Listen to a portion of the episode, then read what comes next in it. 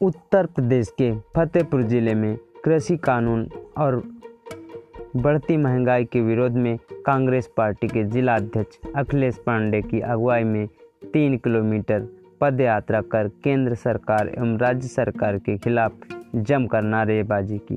कहा, कृषि कानून बिल वापस नहीं लिया गया तो सड़क से लेकर संसद तक हल्ला बोलने के लिए मजबूर होंगे।